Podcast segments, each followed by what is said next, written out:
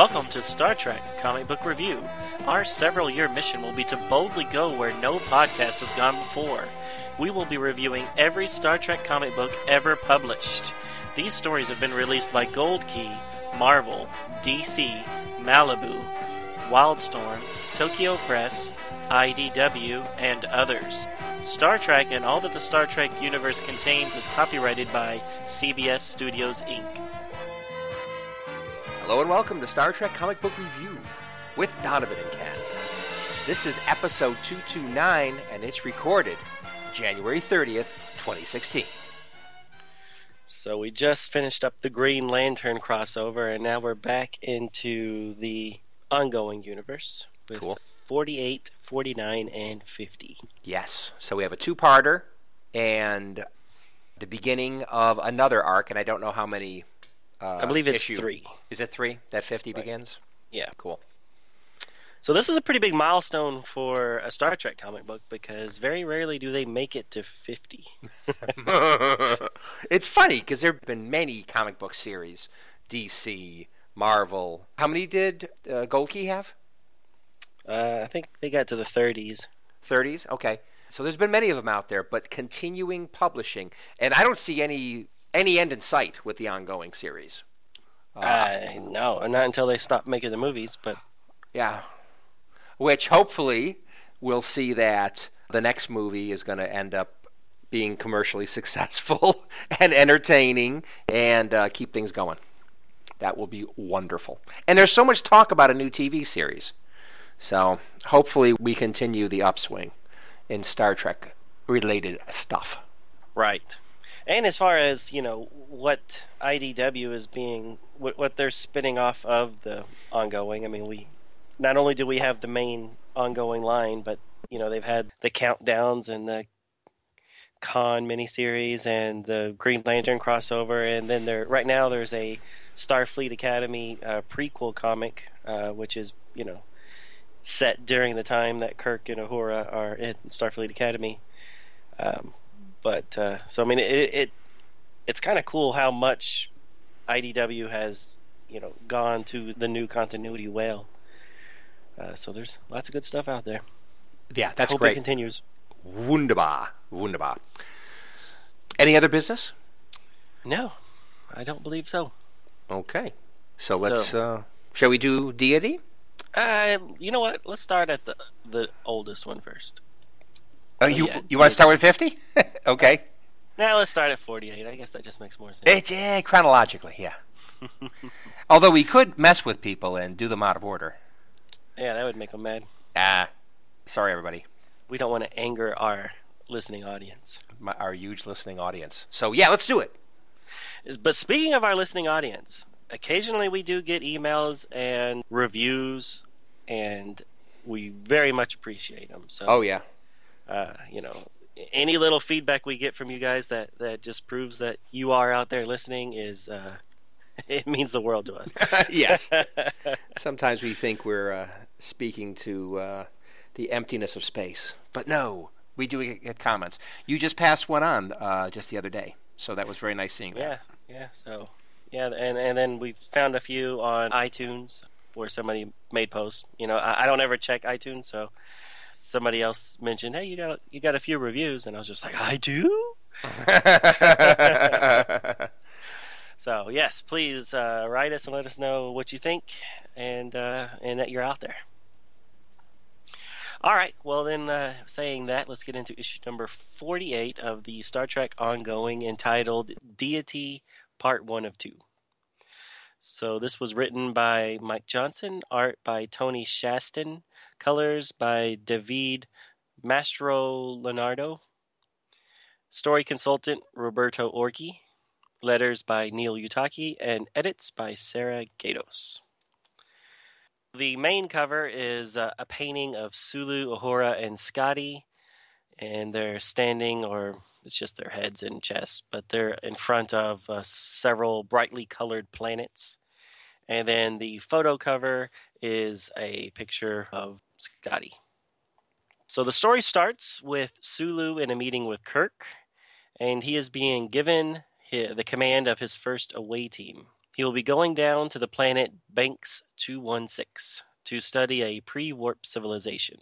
Sulu and Kirk go to engineering to inspect something that Scotty's been working on. When they arrive, Scotty is nowhere to be seen, until suddenly his head pops up out of thin air. It seems that Scotty has created a camouflage screen that makes anybody standing behind it completely invisible. They will be using this on their mission to view the aliens up close without ever being noticed. And Scotty says that he will be joining Sulu on the planet. So, with that, Scotty spends some time gathering the rest of his away team. He chooses a woman botanist, a male uh, anthropologist, and a female security officer. Uh, none of these three have I seen in any of the stories so far. Soon the team is gathered, and the five of them beam down to the planet. They make their way to a huge altar of some sort uh, that is made up of five spears that reach up into the sky. They almost look like unicorn horns a little bit, like five of them in a circle. So they're reviewing the markings on these spires when a storm starts to roll in. And as these clouds are gathering, aliens from the planet start to arrive, speaking in an unknown language. The crew stand behind Scotty's camouflage while they watch the bird like creatures place little baby hatchlings on small platforms at the base of each of these spires. The head alien starts to speak or pray or something over the tiny little babies as the lightning storm arrives overhead. In orbit, the Enterprise watches as a huge crescent shaped vessel arrives. This monstrous ship starts to take the babies from the planet in large pink columns of lightning. The electric tractor beam device causes Scotty's camouflage to blink out, and suddenly they are completely viewable by the aliens gathered around. To be continued. uh oh, they're caught. But I gotta ask the question Did they have to make the aliens of Planet Bank 716 look like chickens? yes! Yes, these aliens look like chickens. Chicken heads on human bodies. Uh, although the legs are still chicken-like, but like the torsos. Right. I mean, they got robes and stuff, but their hands and arms and upper trunk looks pretty much like humanoid. Right, but their hands even look a little uh, like chicken legs. So they don't Yeah. have wings, but they but their claws and stuff that are coming out of the robes do look a little like chicken feet. Right. But chickens. They look like chickens. Now they're quite colorful, and their clothes are quite colorful, and they're very colorful. Uh, they're very colorful chickens. So, interesting choice. I wasn't thinking chickens when I saw them. What were you thinking? I was thinking more like a.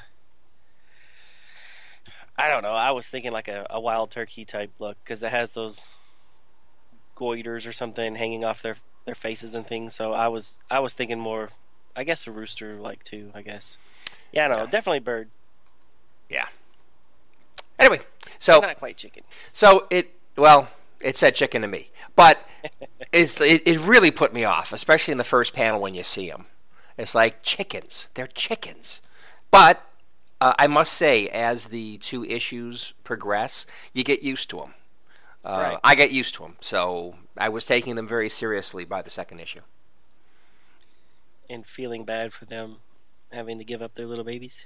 Uh, indeed, and why? Well, we'll find out in the next issue. But they're doing it. They're doing it of their own free will. Right. So, Well, you would too if a ship that big showed up because this thing is huge. Yeah, but they can't see the ship from, well, unless it came lower into the planet, into the It, atmosphere. it had to at some point because you know they're the the leader or whatever. I'm assuming he's the leader, but Yeah. he has a staff, and at the end of the staff Oh, is crescent, a big yeah. crescent. Yeah. So they must have seen the ship at some point. yeah, perhaps, but it's Plus, way. that, something that big. I mean, how how far into the atmosphere would it have to go before they could see it? Because this thing makes the Enterprise look like a little speck. Yeah. Right. Anyway, so yes, so big, huge ship coming in and scooping up little babies. Looks like five of them, and they're picking them up from what looks like some kind of, I don't know, phallic symbol Stonehenge or something. because these there's like these five spires. Oh, there's five five spires also, one for each child. Yeah, Huh. for each child. Yeah, to Uh, me, I thought they looked like the ground. unicorn horns, not uh, not anything else. Uh, yes, yes. Uh, well, how many unicorn horns have you seen? Okay, Well, how I've they're seen- depicted sometimes. Yes. There you go. There you go. anyway, but it, it definitely looks like horn things. Yeah, I definitely agree with that. It looks like, I mean, from a distance, it looks like it's a very naturally grown kind of thing. But when you look up close, it's got carvings and things. Uh, I don't know. I mean, it looks like it was actually fashioned by them, as Right. opposed to being some kind of weird trees or something. Uh, it looks like that it was fashioned by either the, the, the natives, which I think was the case, uh, or maybe somehow placed there by the aliens to facilitate transport. I don't know, but Right. So, what'd you think of about the way that they were transporting them? the lightning thing. The lightning. The lightning tractor beam, really. Well, yeah. So it actually looks like lightning is coming down, enveloping the babies in a little like blob, circular blob of light, which the babies are within, and then they're being a set pulled upward. Very odd. It's not like they're being pulled to atoms like in a transporter. It looks like they're physically just being scooped up by this lightning and just taken up into the sky. Right. Uh, I, it looks cool because it all is very lightningy. So it's very it's uh, it's very pretty. But so, how big is this crescent thing? Because is it as big as the planet? I don't think so. So, look at the two-page spread when it shows the Enterprise and the the, the crescent ship. Well, that's perspective. I But mean, part of the crescent ship is behind the planet, and it's still monstrous looking. So the Enterprise is the closest to us, and it's a tiny little speck. And then the planet is in front of it. well, I, I think that's just then- perspective because I think in the next issue, the Enterprise is pretty close to it. As a matter of fact, it appears to be pretty close to the open part of the crescent. You know, between the two tips. Right? and oh, it's a big ship, but it's you know it's not the size of a planet, or at least as compared to how it how big it is compared to the Enterprise, which is very big. It still doesn't look like like it's planet size. Does here. Well, that's perspective. Well, but it it perspective, and then it's broken perspective. No, no, it, where objects are actually physically placed within the picture you're looking at, and your vantage point as the viewer. Right. But if I'm looking at something and there's a chunk of it behind something else. Well, I don't think it's behind anything. Uh, you Look said that, and I don't. I don't agree. I don't think it's behind the planet. It looks like it's in front of the planet to me, or at least it's. It doesn't overlap with the planet in any way, so it's difficult to say. I personally, I think the Enterprise is closest to us, and Uh-huh, then there's the Crescent ship, and then further away are the planets. You're looking at the two-page spread, right? No, I'm looking at uh, page 15. Page 15. All right. Well, look at page 18 on the PDF. 18. and there is a portion of the ship behind the planet. Yes, and again, that's a play. That's a point of perspective. So, no, that to me does not make it look bigger than the planet. So there's the Enterprise, there's the planet, which you only see a, a small portion of, and Right. then you see the Crescent ship, which you see all of that. So no, it does not look the of size it. of. There is a part of it that's behind the planet. Oh, oh my God! yes, yes, Donovan. There's uh seven percent you can't see. Exactly, because Yes. it's hiding behind the planet because it's so huge. Okay, whatever. Um, no, I do not. I still do not believe it's as big as the planet. Not nearly. However, it's very big. Right. And that's not the only perspective problem this this issue has. This is a very crowded um, solar system Well, because yeah. there's like four other moons right on top of it. Every every time you turn the page, you get a different perspective and you see four other moons or planets like right on top of Banks 216. Right, and they must be moons because they're so close. I mean, they can't be other Right. planets, right? And, and, You wouldn't think so. no, you wouldn't because it's it's just too close. And then behind all of that, there's like an like almost is that the corona of their sun or something? Because it almost looks again like the same eye that is on the cover. So there's like a orange red fiery looking um, There's an eye on the cover. I've totally missed that. yeah yeah, and I assume that's the corona from the uh, from the sun. Oh yeah, yeah, yeah. I would assume so too, but it's Yeah. a it's a very unique way of depicting it. Exactly. It's very pretty. You know, they're very good in IDW with making things pretty. Uh, but yeah, that almost on the cover it looks almost like an eye that's looking over everything. But anyway, anyway, so saying, it's really I- big. I, I'm just saying. I don't think even planets that have lots of moons, Yeah. they're that close. Oh, completely not. Oh, completely not. Well, uh, what Jupiter? You know, Right. it, it at least has what four, like pretty sub- substantially sized uh, planets. You know, they're very seldom anywhere near each other. But Right. And it's not like every time you turn your head, you can still see all four of them. exactly. Well, it did. You know, artistic license. Yeah. No, I'm giving it to him. Yeah. It looks cool, but I'm just yeah. saying, it's. Uh... And then, then to have such a huge crescent ship, I'm sorry, I'm going to disagree with you on the perspective thing. I think they're trying to say it's that big. Uh, as big as the planet. Yes, Okay. or at least the moon or whatever that is. I mean, if that's supposed to, I'm assuming it's supposed to be the planet, but it it could be another moon. Who knows? But it's ginormous. Right. Cool. Anyways, It is very big. Not planet size. anyway, so I kind of like the portable cloaking device that Scotty has, and look how small it is. I mean, it looks like about the size. cell phone. It looks like a cell phone. In fact, it looks like it might even be smaller. It definitely looks thinner than their stinking communicators. Now, I, I'm- just men- mentioning that their communicators they they're rocking the old school look in the reboot world, and it's a pretty big clunky looking um, communicators that they use. In fact, it looks bigger than what they use in Enterprise.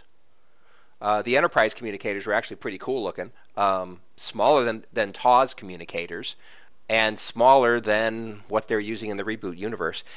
And then they got this little thing that's able to bend light and throw up an invisibility, a wall of invisibility. There just seems to be an inconsistency there to me. Right.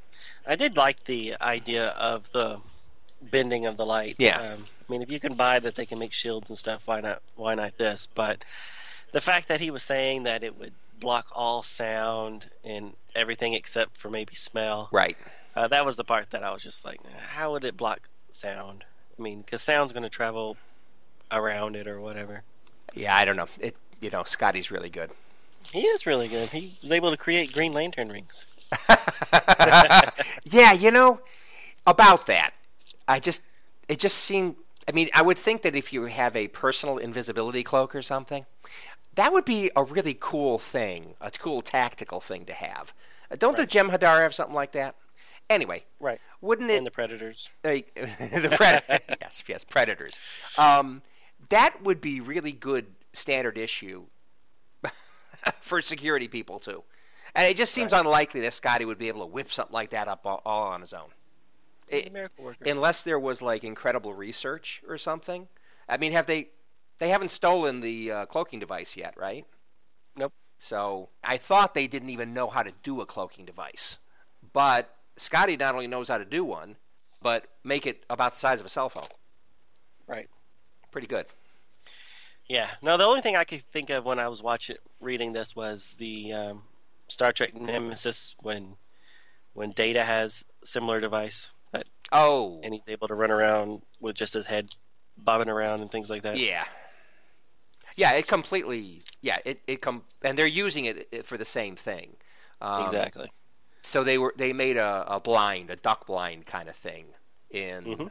in Nemesis. Uh, Yes. was that was that Nemesis or the one before it? oh no, you're right. It was Insurrection. Insurrection. That's right. It was Insurrection.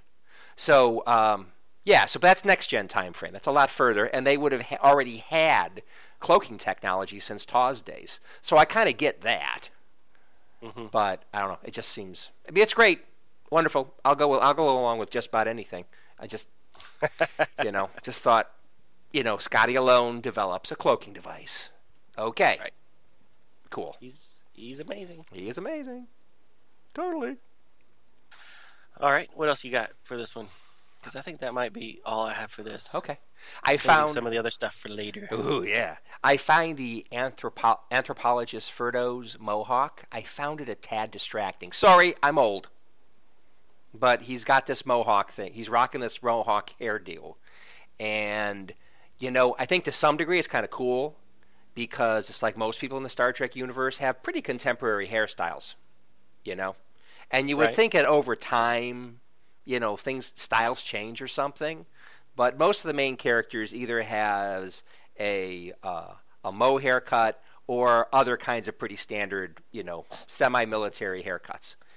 And here's this guy, anthropologist. He's got a mohawk. It's a mohawk. I Right. just thought I'd mention it.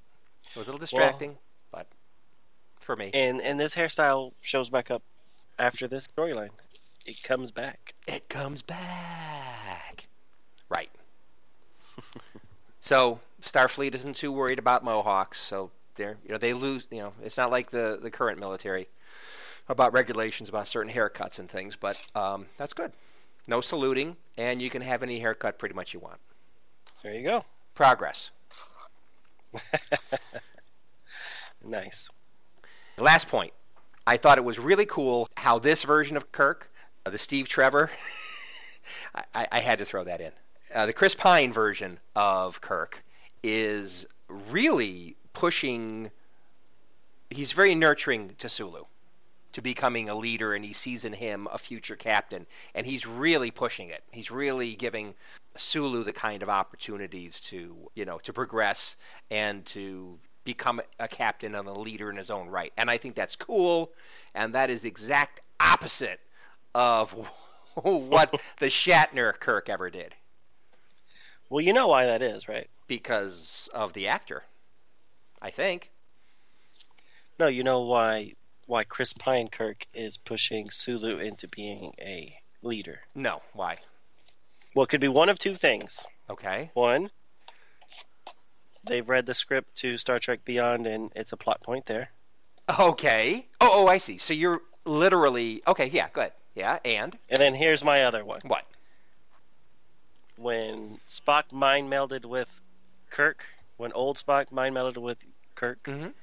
and saw the future with you know the Shat, and uh, I think he could have potentially have seen Captain Sulu in the future, and knows that they're both going to be captains at some point, and he needs to do what he can to to make that happen. Huh. It's a self fulfilling prophecy. Hmm. Cool. I did not see it that way. Cool. But that that makes sense. Very nice. Very nice. But I'm I don't know if either one of those are true. It could just be that the writers here are fans of Captain Sulu and Yeah. and are going to head it that direction Yeah. sooner than later. And maybe they also want to right a wrong. So supposedly there was actually a scene written into one of the Star Trek movies where there was actually a scene where Kirk is walking down a, a corridor with Sulu and he's congratulating him on, you know, becoming captain in his own right and going off to his own ship. Right. And supposedly I don't know if this is true or not, but supposedly Shatner completely ruined the filming of that. Purposely. What? Because he's got to be the only captain? I don't know. But supposedly he ruined that. Right. That's what I always heard too, and it was uh, Star Trek three. It was when when they were uh, about to. No, I mean it was Star Trek four when they were going to uh, get the Enterprise A. Right. That Sulu was going to go to the Excelsior, and the rest of them were going to Enterprise A. And they ruined the shot, so that uh, that didn't happen in f- five. Right. Ah, well. Yeah, you would hope that that's not the case, but that is that is what I've always heard as well. Right. So I like this approach better. Although he does seem to be pushing Sulu kind of hard. Well, so considering Sulu. that he's still brand new, uh, he's still a brand new captain himself. Exactly. Exactly. fresh out of the academy, straight to being a captain, and he's already mentoring people. Yeah. So what? It's only been has has it been a couple years now? Said he's been captain. Yeah, maybe a couple now? of years, Okay. yeah. So maybe only a couple of years, and yeah, he's pushing Sulu to not only lead his own away mission, where Prime Directive is like a real consideration because this is the first time they- they've gone down to be checking these people out, but they're going to give them untested technology to use. uh, and uh, yeah, you just do all that and uh, remember the Prime Directive, so we should be fine. Okay, off with you now. and oh yeah, pull together your own team and be down there like in three hours. Okay, thanks. I, I just think he's pushing kind of a lot on him. But. No, I agree. But then I'm, you know, like I said, I'm trying to justify it. And then I'm also in my head, like, you know, he's like telling Sulu, you know, when I was your age, I already had, I was already in Enterprise. yeah, so if you want to keep up, uh, you know, I'm giving you an opportunity to try to keep up. You know, Exactly. I'm a good sport. Right. Okay. Sounds good. That's all I got. Okay, cool. Well, let's see how this one wraps up. All right. So this is Deity Part 2 of 2. Ongoing, issue number 49. Published date September 2015. Writer is Mike Johnson. Story consultant Roberto Orci. Actually, everybody's the same.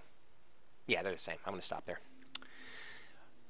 The primary cover shows the heads and shoulders of Kirk and Spock superimposed over the view of a beautiful city on the water with mountains in the background. Oh, and by the way, part of the city looks like it's in the water too. The subscription cover is a photo of Uhura at her comm station. Yawn. Sulu and his landing party that were captured by the natives that look like chickens in the last issue are being led somewhere. They have been disarmed and all their equipment confiscated by the chickens. Luckily, their universal translator devices are still working, so they can understand the natives and be understood by them. Sulu is quite depressed over his perceived failure in leadership and distressed over what will happen to the people he is responsible for, his landing party.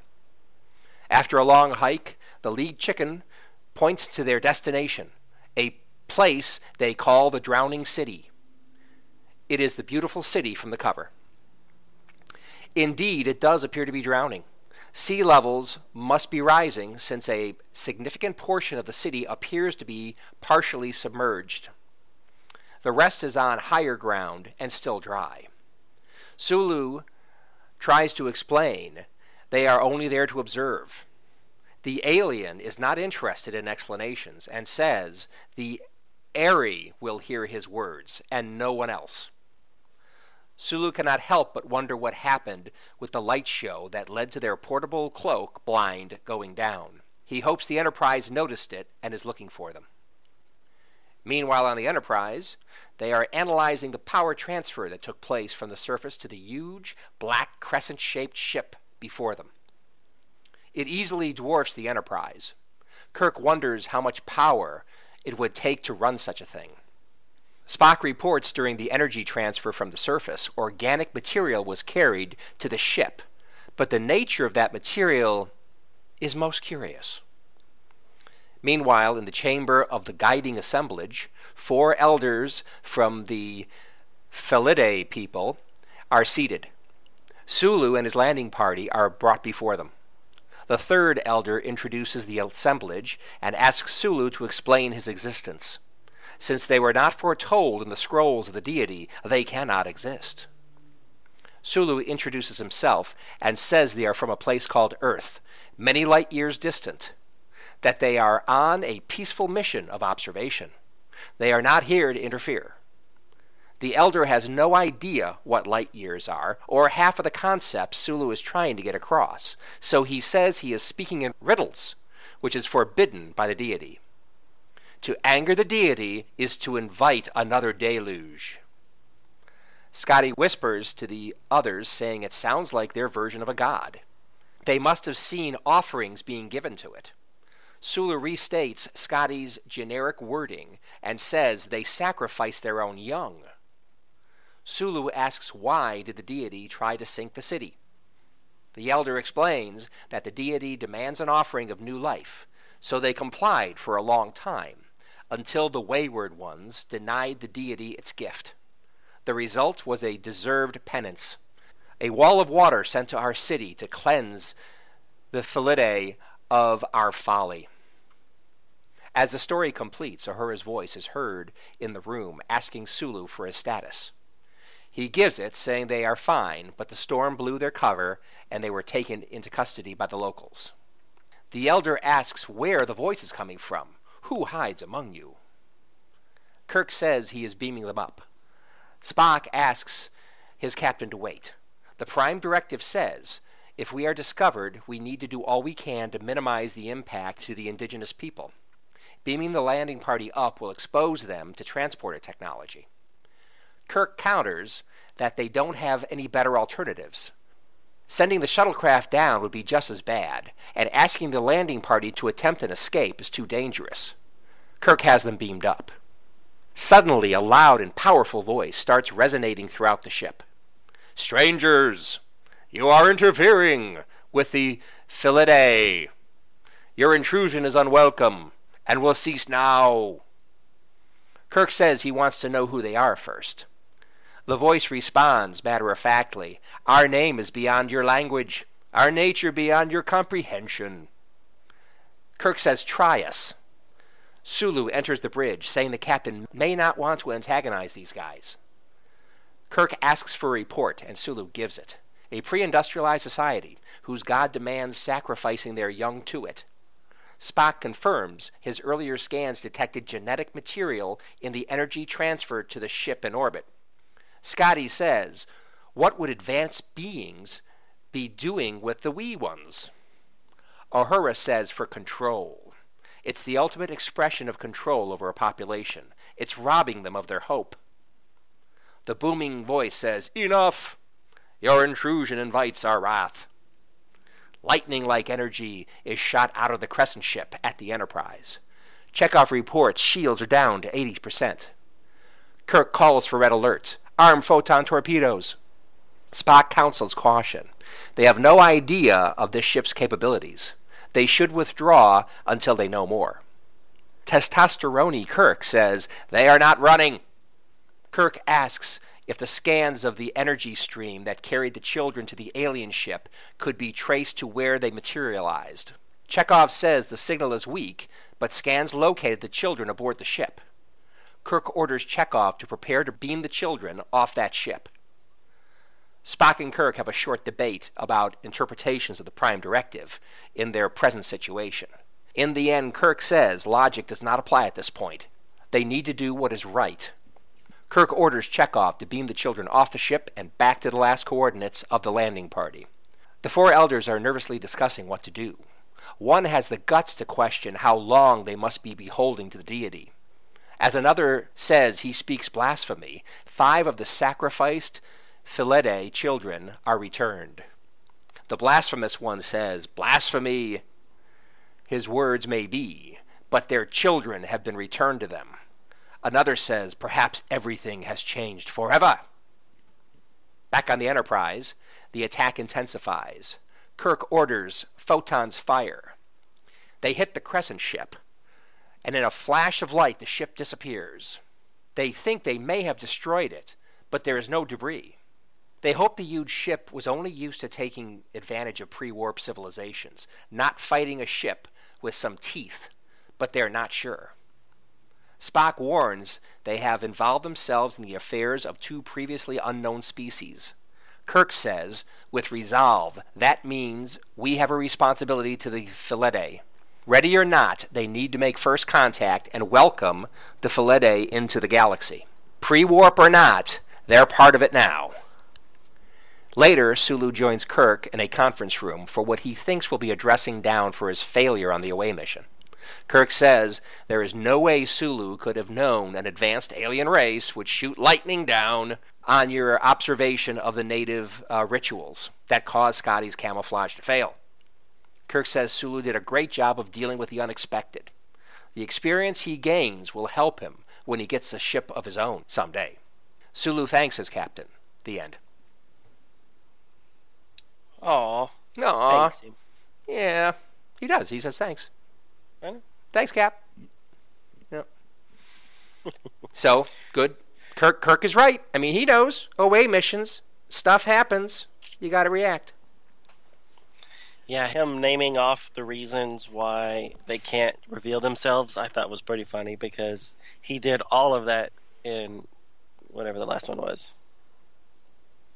What was the Oh, last into movie? darkness. Into darkness, right? Yeah, I mean he brought down the whole Enterprise, Exposed it to the natives, showed the phasers, showed everything. Yeah. And again, why would you put the ship underwater? I don't know. Uh, Whatever. Anyway, uh, yes. That's a very good question, Ken. Yes. Very good. Yes, I, I, we've never asked it before. Yes. But anyways, Yeah. So I just thought it was funny. It was. Uh, I got to say, one thing about this story, I think it had something really important at stake, which I really kind of dug. The children. Now I know it's it's a, it's a, it's a device. Everybody loves children, want to protect children. You know, making the children, especially the babies, the wee ones, at stake is a little manipulative. But um, I was just a little choked up when they were able to find a way to transport the kids back. So I I kind of like that. So you, you have a heart after all, Ken. Not much of one. but like the Grinch, it, it grew a little the day I read this. Anyway, Funny. Yeah. So a lot of times when you know you have kind of things, and especially in TOS, where you know the Prime Directive is this or that, and then you know oh the Klingons are there, and it's like okay they gave them rifles, okay we'll give them rifle barrels, and it's like a a, balance of power kind of thing, and it's all kind of geopolitical and stuff. This Right. one, I think more than any first contact story before it was much more personal with the kids being at stake. Right. And really skewed. I mean, we're talking about th- there this other this other race is being worshipped as a deity. Yep. So, you know, you don't have to really worry about what you're doing to their society because it's already so messed up due to the other influences. Right. Right. Yep. Yeah, so you got to ask yourself though, what the hell would an advanced society like this need with those those kids? Yeah, they never explain it, do they? No, no, no, no. We're just taking them. Yeah, we're not gonna tell you what you, what we're gonna do with them, but yeah, we're just taking them. I think they take them to the Kentucky Fried Chicken Factory. Ooh, the Tyson Factory. Ooh. those are fingered looking good. Oh. Little youngins. Uh, okay, so eh, Torchwood. You you're familiar with that one, right? BBC series. Spin off of Doctor Who. There yeah. you go, Captain Jack Hark- Harkness. So there was uh, like a mini series kind of thing after the show ended its run called Children of Earth. It was like a four part or five-part. I don't know what it was. Right. But in that one is a very similar story, where aliens come down and they want human kids. Now, I'm not going to go into more details about that, but the main point is they use them as a they use they use the kids as basically a drug factory. So they somehow through goopy you know, pipes into the kids and whatever are able to use the kids to create a drug which these aliens are like get stoned on or something. So it's like, ooh, and it's like really addictive. And it's like, oh, that's ooky. But um well, there's an example of what you can do with human kids. Uh, but I hope it wasn't something like that. But Right. anyway, Yeah, I wish they would have told us. well, I mentioned this to you via texting before the show. I thought it was really abrupt when they ended it. A lot of things weren't explained. Who are the Crescent ship aliens? I, they got to be bringing those guys back at some point in the future. I got to think, but who are they? Why does a few photons get rid of them? And what were they doing with the kids? I mean, it just seemed like it stopped fast to me. Right. It really did. Yeah. But I mean, I, I enjoy these IDW ongoing stories. Don't get me wrong, but one thing over the last fifty issues that they don't do a lot of is bring back storylines. I mean, can you think of any that they've like established something and then several issues Came later it. bring it back. They haven't. Probably right. I mean, I I, mean, I, the, the closest thing we had was that mysterious shadow person that was talking to the Romulans at some point. But but once that storyline finished, we haven't really had anything yeah, like that. It's all been pretty standalone stories. right. Um, didn't we have a um, the daughter of Harry Mudd or something? Yeah, she Or- well, she just showed up and never we've never seen her again. Right. It, it uh, yeah, I'm reinforcing. I'm Right. reinforcing yeah, what you're I mean, saying. I guess the only thing that's close is, and again, it was in that same same story arc, um, Sulu's sister. I mean, we we were kind of a, yeah. introduced to her sister, and then several issues later, something happened to her. Yeah. But aside from that, there really hasn't been much. Yeah. Uh, Carryover. right. Yeah. So I kind of doubt we see these crescent-shaped aliens again. Yeah, maybe not, but uh, and they could just be using them and burning them and getting rid of them. But it seems like I'd like to know more about what the deal is. Right, and this ship was huge. So I mean, it, it's a formidable ship. So what what would they need little five chickens for? And and not only th- why did they why did they run off so easily? yeah, and not only those five chickens, they've been doing this for a long time. I have the impression. Right. So it could have been five chickens times uh, four times a year times uh, how long back in history? I don't know. Right. And that was another question that I never got answered was uh you know, we saw the lightning storm rolling in over the hills and stuff in that last issue. And then when the lightning storm is above the spires, then then the ship shows up and starts sucking up the kids through through the lightning, the pink lightning. Mhm. Did the ship create the lightning storm that was rolling in because it wasn't there yet? And if it didn't, then is it just like you know hanging back somewhere and watching the weather patterns, and when there's a lightning storm comes in there to suck up the kids? Why would they care at that point? I mean, it's like All good it's like were they waiting for the lightning storm so that they could use that as an excuse to Oh, suck up the I- kids with the lightning? I, ha- I had more the impression why? they were causing it. But how? Because they weren't there. Well, I- you didn't see them. I mean, who knows? Uh, at the maybe, end, maybe they had Scotty's blind thing. well, at the end of the second story, uh, they just disappeared, right? I mean, there was. that's true. Did, did they just slip into a parallel dimension? Uh, do they have instantaneous transportation abilities? Uh, I don't Sure, know. Why not? Uh, I mean, they they, they could have just been uh, unseeable and manipulating the weather, and it's like, okay, time to get the kids. You know, drop the Yeah, cloak. I don't know.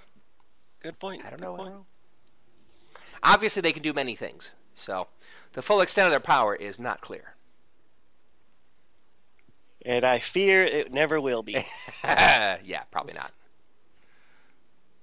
Anyway, so uh, yeah, so I, I thought it was it was a good two-parter. Yeah, I kind of liked it. Agreed. Yeah. No, I enjoyed it. The artwork was great as always. Yeah, again, oh, and we've talked about it before. My only complaint on the artwork is the washed out backgrounds. So Oh, instead oh, right, of yeah, details in the instead of making it look photorealistic, the backgrounds are just like outlines of what it's supposed to be Yeah. with blue watercolor all over the place, and that's it. yeah, yeah, Maybe maybe throw in some lens flares.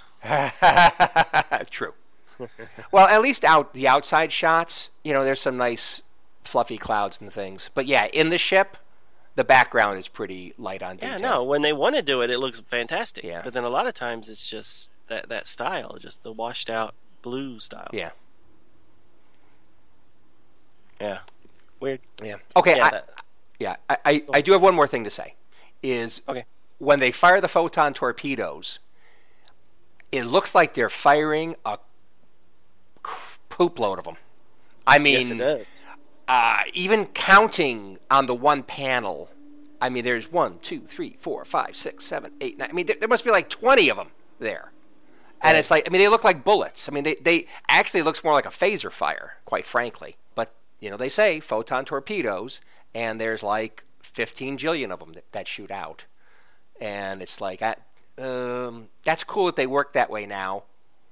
But they kind of look like phasers, and they must have a lot of photon torpedoes.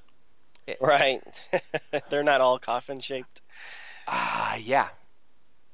Yeah, no, and, and there's like three streams of them going at the same time. Right. So Three streams of them, and they are right after each other, like in you know, in in in the three lines. And um, yeah, that's a lot.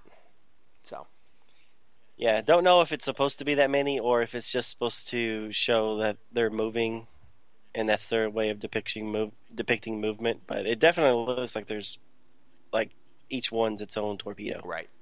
Yeah.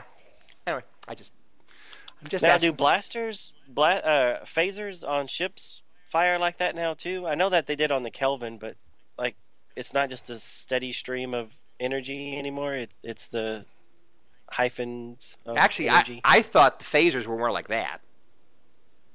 or like what? Well, like because it is it's phased, right? So it isn't Right. just a, a single stream. Um, at least that's traditionally what phasers on, is. on in the in the old shows, it was always just a steady stream of energy. And even well, Next okay. And Voyager and everything was like that too. In TOS, Uh-huh. I remember they actually had a close up of a phaser firing, and it was more like that. It was not a solid stream. It was. I mean, you could see the gaps in some of the light Right. coming off. I, I know. but I know the shot you're talking but about. I do agree with you. Most shots, it looks like a solid beam. Yeah, and then, quite frankly, I don't remember. I hate to say this, but I don't remember exactly how they do it in the movies.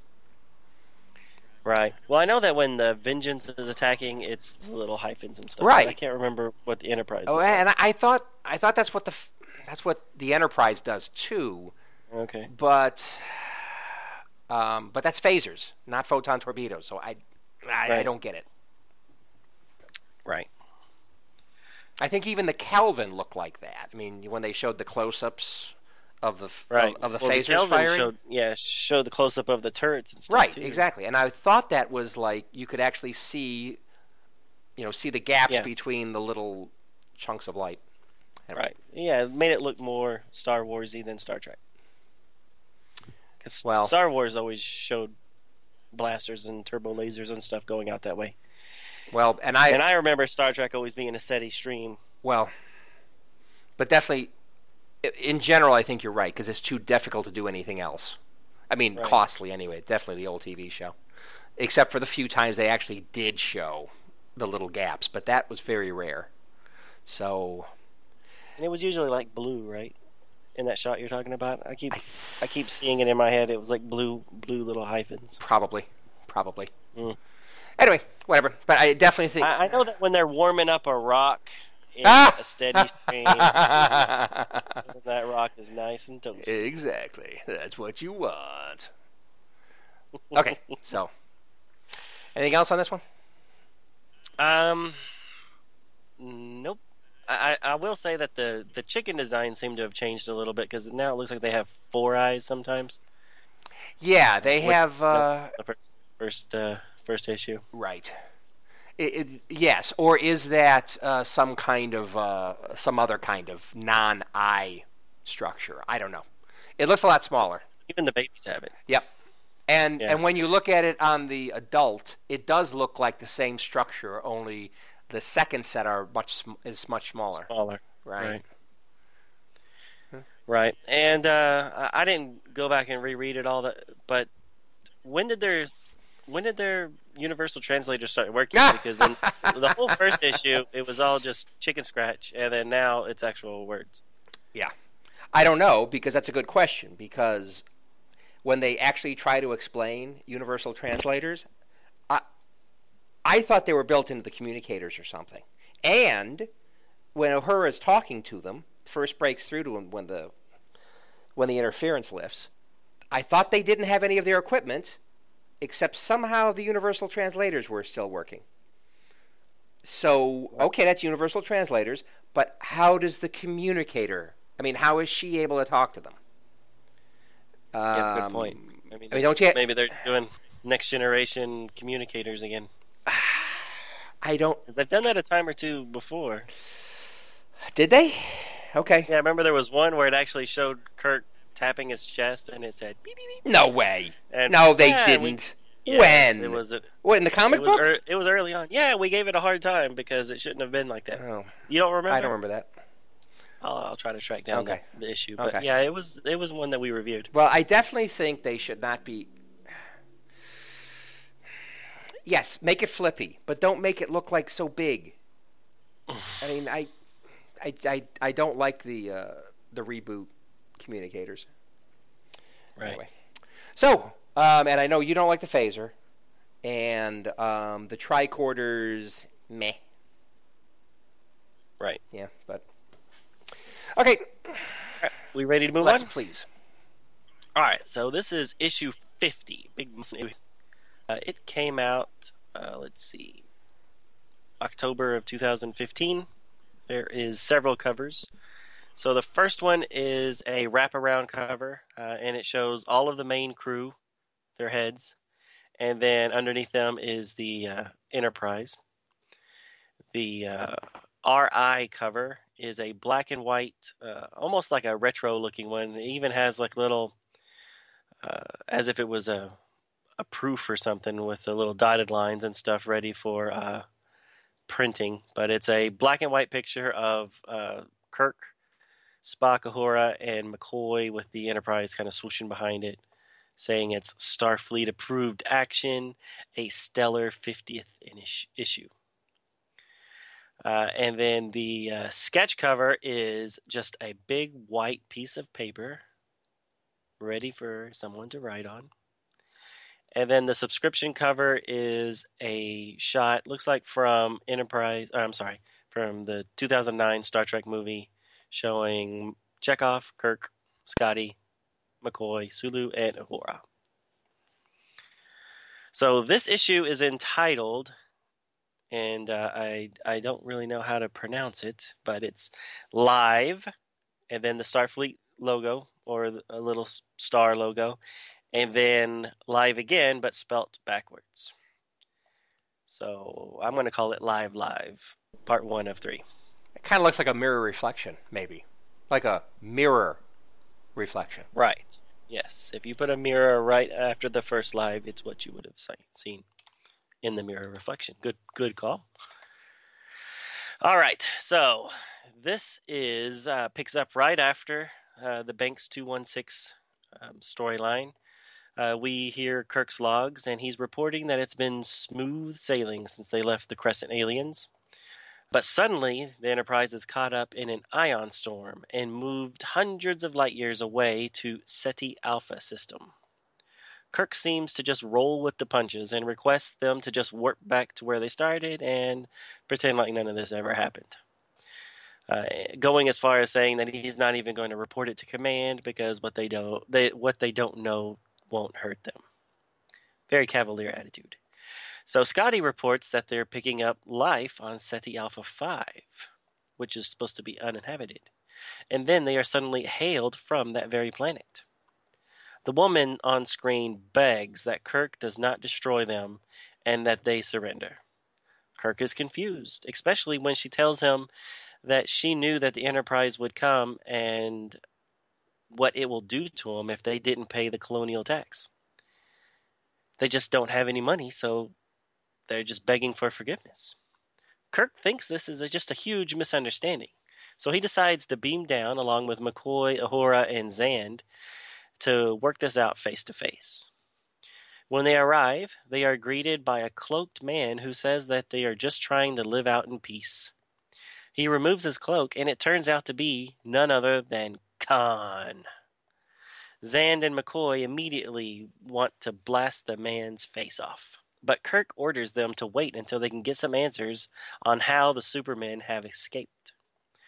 Kirk tries to contact Spock on the ship, and then Khan overhears this and mentions to one of his followers about the legendary Captain Spock. McCoy wonders why they're calling him Captain. Back in orbit, Commander Spock is informed that a new ship has arrived. It seems to be a darker colored version of the Enterprise itself, but with the registry number of ICC 1701. The Spock on our Enterprise and a goateed version on the new one say in unison, fascinating. The two Spocks communicate with each other and debate on the logic of the situation when a short haired version of Uhura beams over with a squad of troopers, and then they blast everyone on the bridge who is not a main character. With the NCC version of the Enterprise captured, the goateed Spock orders the bombardment of the colony below. On the planet, Khan and Kirk watch as the colony is destroyed from phaser fire from above. Khan blames Kirk and easily lifts the man with one hand. Elsewhere in this universe, a version of Kirk is meeting with a man named Mudd about the killing of his former first officer and the retaking of his ship. To be continued. Hmm. So seeing Kirk's scruffy face with one of our favorite characters. We just love Harcourt Fenton Mudd, don't we, Harry? Uh, yeah, but this Fenton Mudd looks a lot like Michael Biehn, the actor from uh, Alien, or Aliens, excuse me, and Terminator. Doesn't he look just what like? are you talking about? Re- let me let me get to that page again. What you say? He looks like Michael Biehn. Yes, look at him. He also played Johnny Ringo in. Uh, now, no. He he he looks like what, what was the actor that that played Mudd? It looks like He Mudd. does not look like. He looks guy. like a younger version of Mudd. He looks nothing like he that. looks like Harry Mudd. This guy looks like Michael Biehn, even with the the the beard. That is fascinating. How people can see such different things. I see a younger version of Harry Mudd. That's what I see. Huh? Is that what you? That's what I see. That's what I see. Wow. I do not seen the uh, the Marine from Aliens. Anyway, Wow, that's funny. I thought for sure you would agree with me. Uh, that was a given for me. so he looks he looks like like like the guy from Terminator. You're saying? Right. Yeah. Uh huh. John, uh, Kyle Reese from Terminator.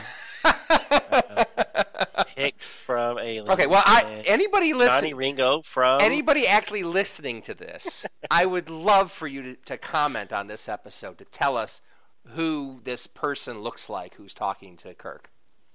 Right. This version of Mudd. Who does he look like? Okay.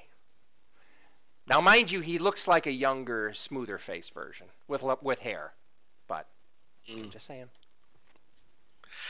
Wow. that's funny. Kyle Reese. Okay.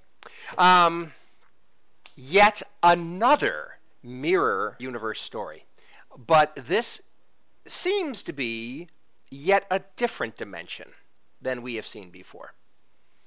Right, so this will be our third mirror episode. they do go back to that well quite often, don't they? There are wonderful, amazing possibilities with it, but they do go back to it often. Because we haven't seen a black enterprise. So a little more diversity Right. here, that's good. And we haven't seen an Uhura with such a short haircut before, I don't think. Anyway, but Spock's got a you know a beard again, so evil Oh, Spot has guy, beard. he's rocking the goatee. yeah, so so that's, that's good. that's how Uh, we know it's the mirror. universe. exactly. Well, you can't have a mirror universe story without a bearded Spock. Okay. Right. So the, the the previous ongoing mirror episodes we've had, we've had one history where the Vulcans kind of took over the the world or the universe, right? And Spock was like this warlord or whatever, and or no, no, no, no, no, no. He was still subservient to the humans, but they were destroying Vulcan or something. I don't remember. Do you remember what I'm talking about? it's been a while. But it was, it, but we thought that was their version of the Mirror Universe episode, and then later they did another Mirror Universe episode with uh, female versions of all the male characters, Yeah. and now we got this one, which is more in line with the what what would be traditionally thought of as the Mirror Universe. Right. Interesting how it appears as if the original Khan story was re implemented. So they're on Ceti Alpha 5, Mhm. you know, and they've been there. You he know, I- no longer looks like Ricardo Montalban. he no longer looks like Remar. Yes, very good point. But Kirk didn't put him on Ceti Alpha 5. So how did he get there? Right. Um, it's a it's quite a hodgepodge of continuity from different stories. So, but that's the wonderful thing about Mirror Universe, isn't it? You can do anything you want, pretty much. Right. You just You it's have- just a bouillabaisse. It's like just hey, let's go, let's throw this part and that part and that part, and boom, you've got another dimensional story, Mirror Universe story one. Amazing. Anyway, Eh, a little menudo, whatever you want to, whatever you want to compare it to. Agreed. Yeah, so I mean, I, I, I was a stickler on you know the mirror universe has to be the mirror universe, but you're the one that actually uh, you pointed out that you know even though those other issues we were doing was a mirror universe, it wasn't necessarily the mirror universe. So Same. I, I, I'm much more open to this uh, alternate mirror universes now than I was you know a year or so ago. Right. Right.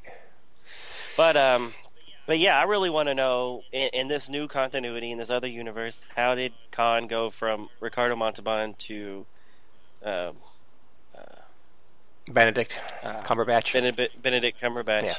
in that continuity? Because he, he's a different character. He's all about peace and stuff. So Right. one, why did he get exiled off Earth? Two, um, you know, why would Starfleet change his face and then stick him and all his other people on a planet Right. to, to colonize? Right. Lots of questions I want answered. to. Sure. The only thing we know about happened to Khan and his people is they were put back into the suspended animation pods, right? Right. So, who knows what happened after that in the Star Trek continuity? I think it's extraordinarily unlikely, but somehow they could have been let go. Oh, you But- mean in the the quote unquote pri- I- i- In the prime. new prime? in- yes, right. That's what I'm saying.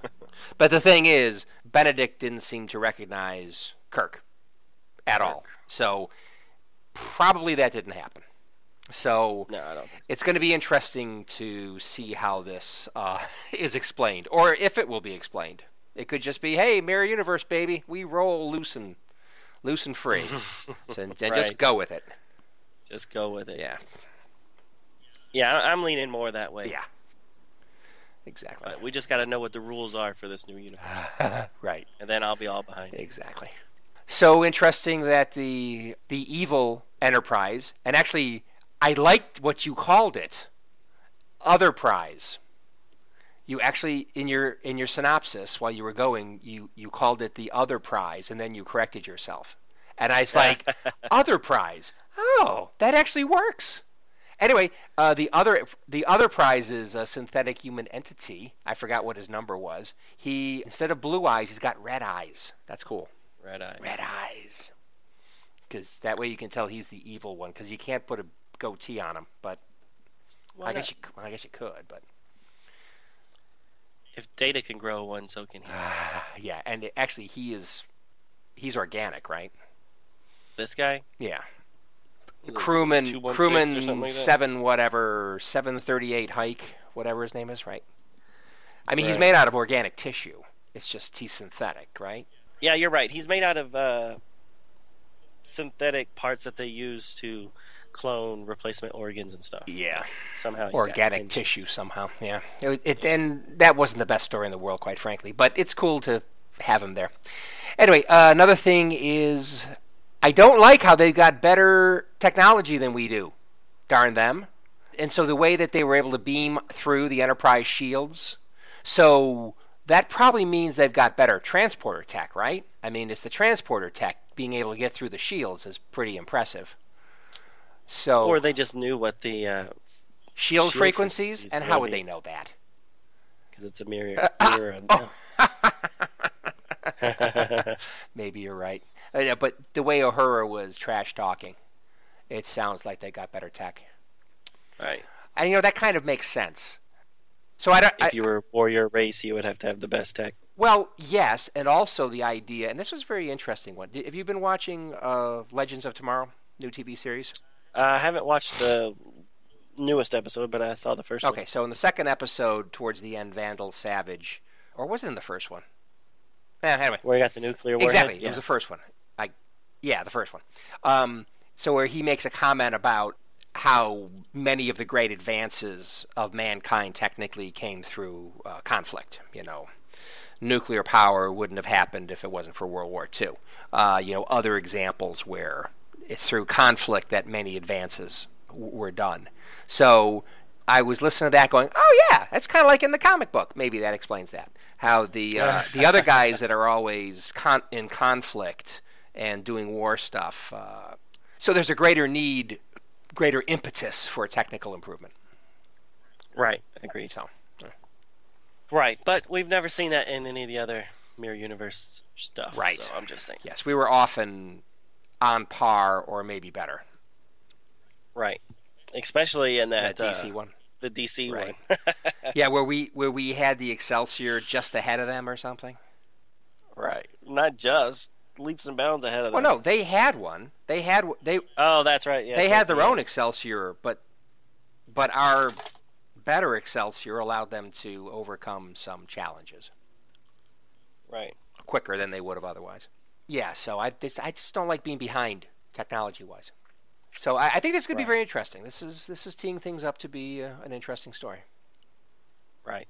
No, I like it, and I like you know the they're doing more than just giving him a beard and different clothes. I mean, Chekhov is rocking that. Oh mohawk he God, so much. is that a mohawk? I don't I know. mean, it's it's it's shaved on yeah. the, The sides, sides of his head is all shaved off. But did we see him from the side to demonstrate? We saw him from the side. Did we?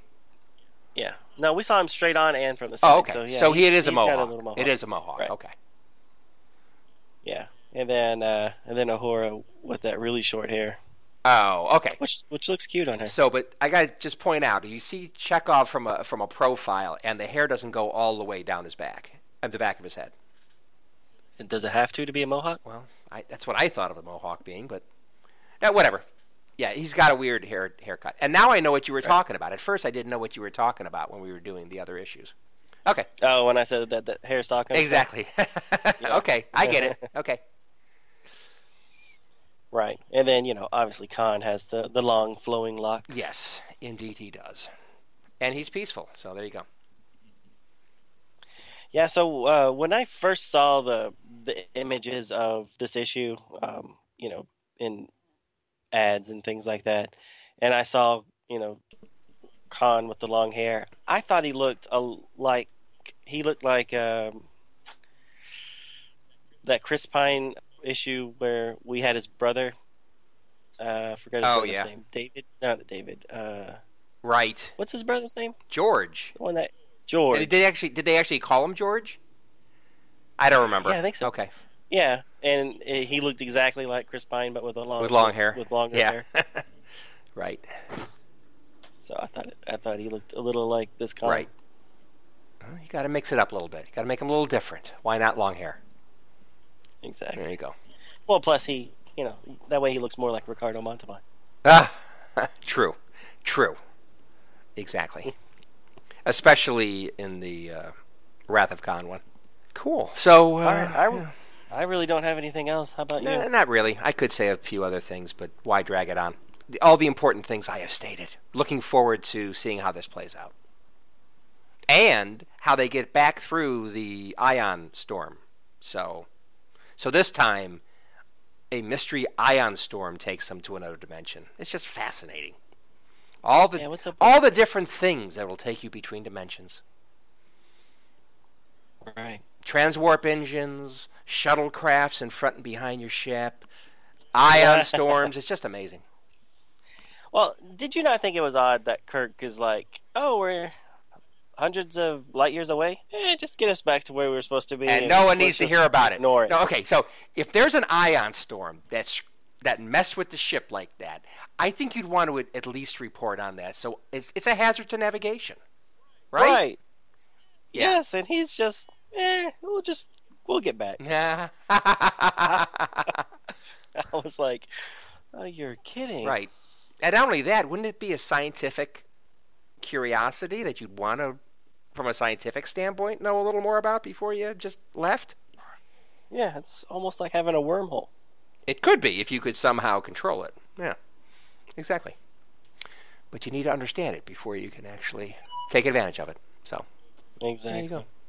In the original Mirror Mirror episode, Mm-hmm. it was some kind of a storm that caused that in the transporter, right? Right. That in the transporter. Okay. Okay. So Because they were beaming up at the exact same right. moment. so maybe that was an ion storm too. I don't remember that detail. So okay. So maybe there is some precedent for this, but still. Okay. Anyway, looking forward to seeing how this all works out. Right. Me too. Right. All right, cool. Well, if with that we want to close up shop, I'm thinking next week we should go ahead and read ongoing up to issue 53 since we do have those. Let's do it. Let's do it. Let's keep it going. Yeah, I want to. I want to. It's always better not. I don't know if I can wait. I don't know if I can wait a couple of months or a month before we Exactly. find out what happens. Exactly. Let's try. If we don't have to break up a multi-parter, let's not. Right. Well, we will because I'm sure 53 is going to end on a cliffhanger, but it's not going to be this big of a cliffhanger where we got Khan and Mirror Spock and Oh, so many things, and and Mirror Kirk trying to get his ship back, right with Michael and Biehn. Michael Biehn, Harry Mudd. we need uh, explanations on all these things. All right. Well, we'll find out next week. Okay. Thanks for joining us, everybody, on the review. Thank you for listening to Star Trek Comic Book Review. All Star Trek stories and characters are copyrighted CBS Studios Incorporated. All music, stories, and characters discussed are for entertainment purposes only. You can email us at startcomicbookreview at gmail.com. Visit us at our website, www.stcomicbookreview.com. Subscribe to us via iTunes or friend us on Facebook at first name ST Comic, second name Book Review. See you next time on Star Trek Comic Book Review. Let's get the hell out of here.